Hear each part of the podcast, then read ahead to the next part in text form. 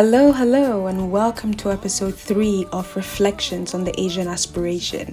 In our last episode, we talked about the importance of regional development and good examples. If you've not listened to that, do go back to it after this, of course.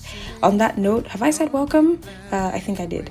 Greetings to all our returning guests. It's a pleasure to have you here as always. And if you're new, hello to you. It's good to have you here. Culture is the subject of today's interview compilation It's the idea that there's an Asian mind and an African mind, and perhaps that's a differentiator as to the journeys of these two continents. Whether or not you believe that, it would be interesting to hear where you lie on the spectrum or side, whichever you choose as well. So today we'll be hearing from two speakers. The first would be Dr. David Monyae. He's the co-director of the Confucius Institute at the University of Johannesburg in South Africa. And our second speaker would be Professor Edmund Tayao from the Ateneo de Manila University in the Philippines. It's a short one, so do hang around. Okay, so straight into today's episode. So first up would be Dr. Monyae, and he would be speaking from the South African perspective. Let's hear what he has to say. Isn't it time to ask people over 50 to step aside in Africa? Yeah, yes and no. Um, I think the question of um, aging leadership, I mean, it's becoming quite a serious uh, issue.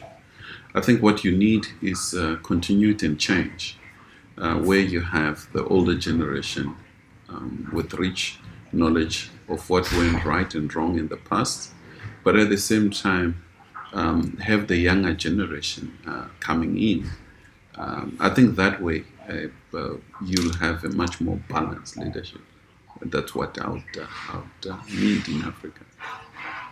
So you said yesterday that Asian countries didn't have roadmaps, which which I agree with. Do you think there are some kind of self-enforcing, almost catalytic things that we could do in South Africa or Africa? You can pick in what, how you answer this, but are there things?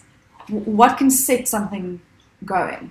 There are quite a lot of uh, triggers. Um, I think we have the xenophobic um, uh, disturbances in South Africa. We're also having a massive movement of African youth to Europe, uh, and, and the majority of them dying in the Mediterranean seas. Um, I think this is a, a call uh, for the continent to really look at Asia with uh, a, a, really different uh, lenses. Um, there is no one particular classic example to pick on. Um, I would um, um prefer looking and, and, having read the manuscript, uh, looking rather on uh, issue based, sector based, and fish them from different uh, countries uh, in a manner that f- fits. China give a very good example. Whether we like it or not, whether it's democratic or not, it's neither here nor there.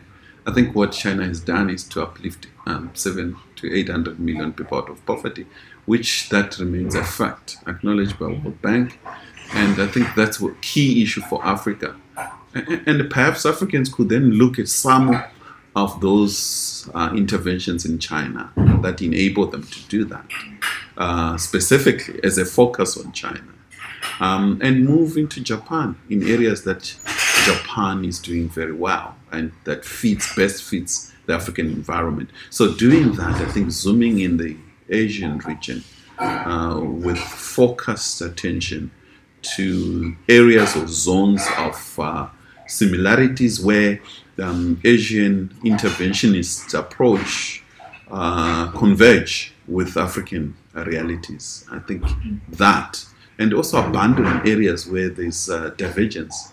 Uh, and, and, I think in that way you, you, you're going to speed up the development on the African continent. How do you translate good ideas into action? How do you translate good idea um, into action? Or what are the hindrances? Uh, procrastination. I mean, I'll talk about my own country, um, South Africa. Uh, we, I think our shelves are full of uh, policies and lots of good ideas, but at the end of the day, none seem to be taking off. And um, I think the only best way is to balance good ideas, but the best thing is just to get on it, do it. Uh, and there's this fear of failure um, I think most governments tend to very pragmatic and, in a way, uh, looking for the next five years elections. I think real leaders are the ones who um, uh, try and, and, and see if you, uh, you succeed and adjust along the way. Then ideas are led by action rather than writing volumes of um, um, somehow, um, sorry to use this word, I mean, useless ideas. Mm. volumes of them that uh, come to nothing at the end of the day. So yesterday we um, there was some talk about the book "Can Asians Think?" and the parallel "Can Africans Think?" And you mentioned the why why does Ubuntu not feature in the book? Can you maybe say something about the the African mindset? Whether you agree with with uh, Kingsley mm. and um, the Japanese ambassador's view? I do agree greatly with some of the views. I mean, um, as an African, I really believe that um, I think at the heart of some of our challenge is that um, uh, without going for victimhood kind of mentality, but we cannot ignore the total onslaught on the continent. Unlike Asia, um, were massive of its people, whether the continent was involved or not, were shipped out of the continent. These were able people, um, hardworking people, um, into Americas for slavery. Um, and then you had two other total onslaught. Uh, one is religion uh, and the danger of religion, which we really, it's a taboo to talk about that. Um, that whether we like it or not, the kind of religion practiced on the continent are anti-developmental, um, as well as colonialism in itself. So what all these factors, what has done, uh, especially in my country, um, in South Africa, where the failure of, of, of those in power is to really uh, fail to understand uh, the total onslaught on the mindset of Africans in terms of thinking, uh, lack of confidence. Um, apartheid was nothing else. I mean, there was nothing special about it. It was most dumbest uh, policy you can ever think of it. But I think where it, where it succeeded is to, to attack the mindset of, of, of African people, where there's lack of, of self confidence. Uh, and I don't think the new government uh, thought it through um, to reverse apartheid mindset and to think that uh, something that is um, Asia never experienced to that grand uh, extent as, as, as, in Africa. Yes, there is an African mindset. Um, it, it has to be balanced uh, with universal ideas.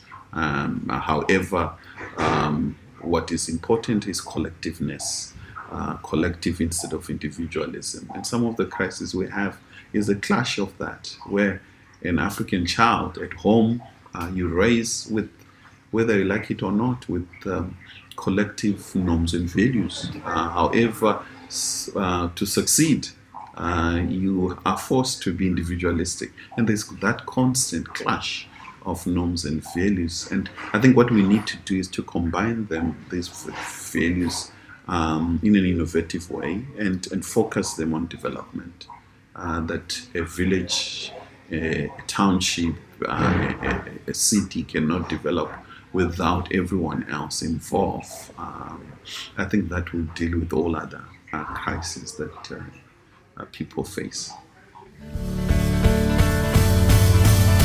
Next is Professor Tayao, and he shares another interesting perspective on the topic of culture as a differentiator. Let's hear what he had to share as well on the topic. What are the constants for development? Um, actually, it's another way of uh, asking uh, the question. Uh, an academic question always starts with uh, what's the dependent and what's the independent variable. Now, uh, all of the issues that uh, we've discussed, to my mind, are all dependent variables. And it's the independent variable which is absent, hence the term constant. Mm. Uh, the constant, uh, to my mind, is uh, simply referring to institutions, and institutions can be in in the rules of the game. So if the rules of the game are unclear, or even if you have very clear rules of the game, but is not enforced uh, this consistently, then it's not a constant, and therefore it does not generate the kind of incentives and disincentives for particular behavior. Um, I'm not a believer of uh, the argument of culture. You have to distinguish culture from behavior. Um, every every nation, every people will have its own uh, culture uh, as uh, uh, each, just like an individual, uh, would have his own history, his experience, which is the very basis of Uh, beliefs, uh, customs, traditions, uh, which make one distinct from the other. But what is common in in, in um, every country uh, would be uh, institutions that basically set uh, what's this benchmarks or standards that everyone has to follow. And in this regard, everyone, any nation, every country can learn from each other. And so when we say that um, uh, there is an African mind or there is an Asian mind, uh, to a certain extent, there may be similarities in the sense that uh, they share geographic uh, location, they share the same or probably similar, uh, what's this, environment, climate, uh, and um, to a certain extent even agricultural products and so on. but the, there will always be something distinct in the way they dress up, the way, the kind of food that they eat, and, and, and so on. And therefore, uh, defines the, the character of uh, of, of the people. No? Uh, hence, we always ask, uh, is there an Asian mind or is there an African mind? But the bottom line, again, still, uh, to me, would be the kind of uh, institutions that we've uh, set up. Uh, the evidence of which is very much available everywhere, and we only have to go to and understand the history of, of, of the people. And perhaps this is as close as we can get as far as the Asian mind is concerned, uh, in the sense that um, all of, uh, at least most of the Asian countries, uh, also started uh, with uh, uh, this rent-seeking uh, uh, practices. Uh, but that um, what distinguishes Japan, Taiwan, including uh, China now and uh, South Korea and uh, probably to a certain extent India as compared to say the country where I come from, the Philippines. of course, Vietnam is fast catching up, but Cambodia, Laos, Myanmar, and the other Southeast Asian countries have yet to follow the same path. Is that uh, we have yet to transcend no, uh, this um, uh, clientelistic type of uh, politics and governance. Uh, so the the constant uh, is not yet established, so to speak, compared uh, to uh, those other Asian countries that I have uh, mentioned. So um, perhaps that is the Asian mind, but again.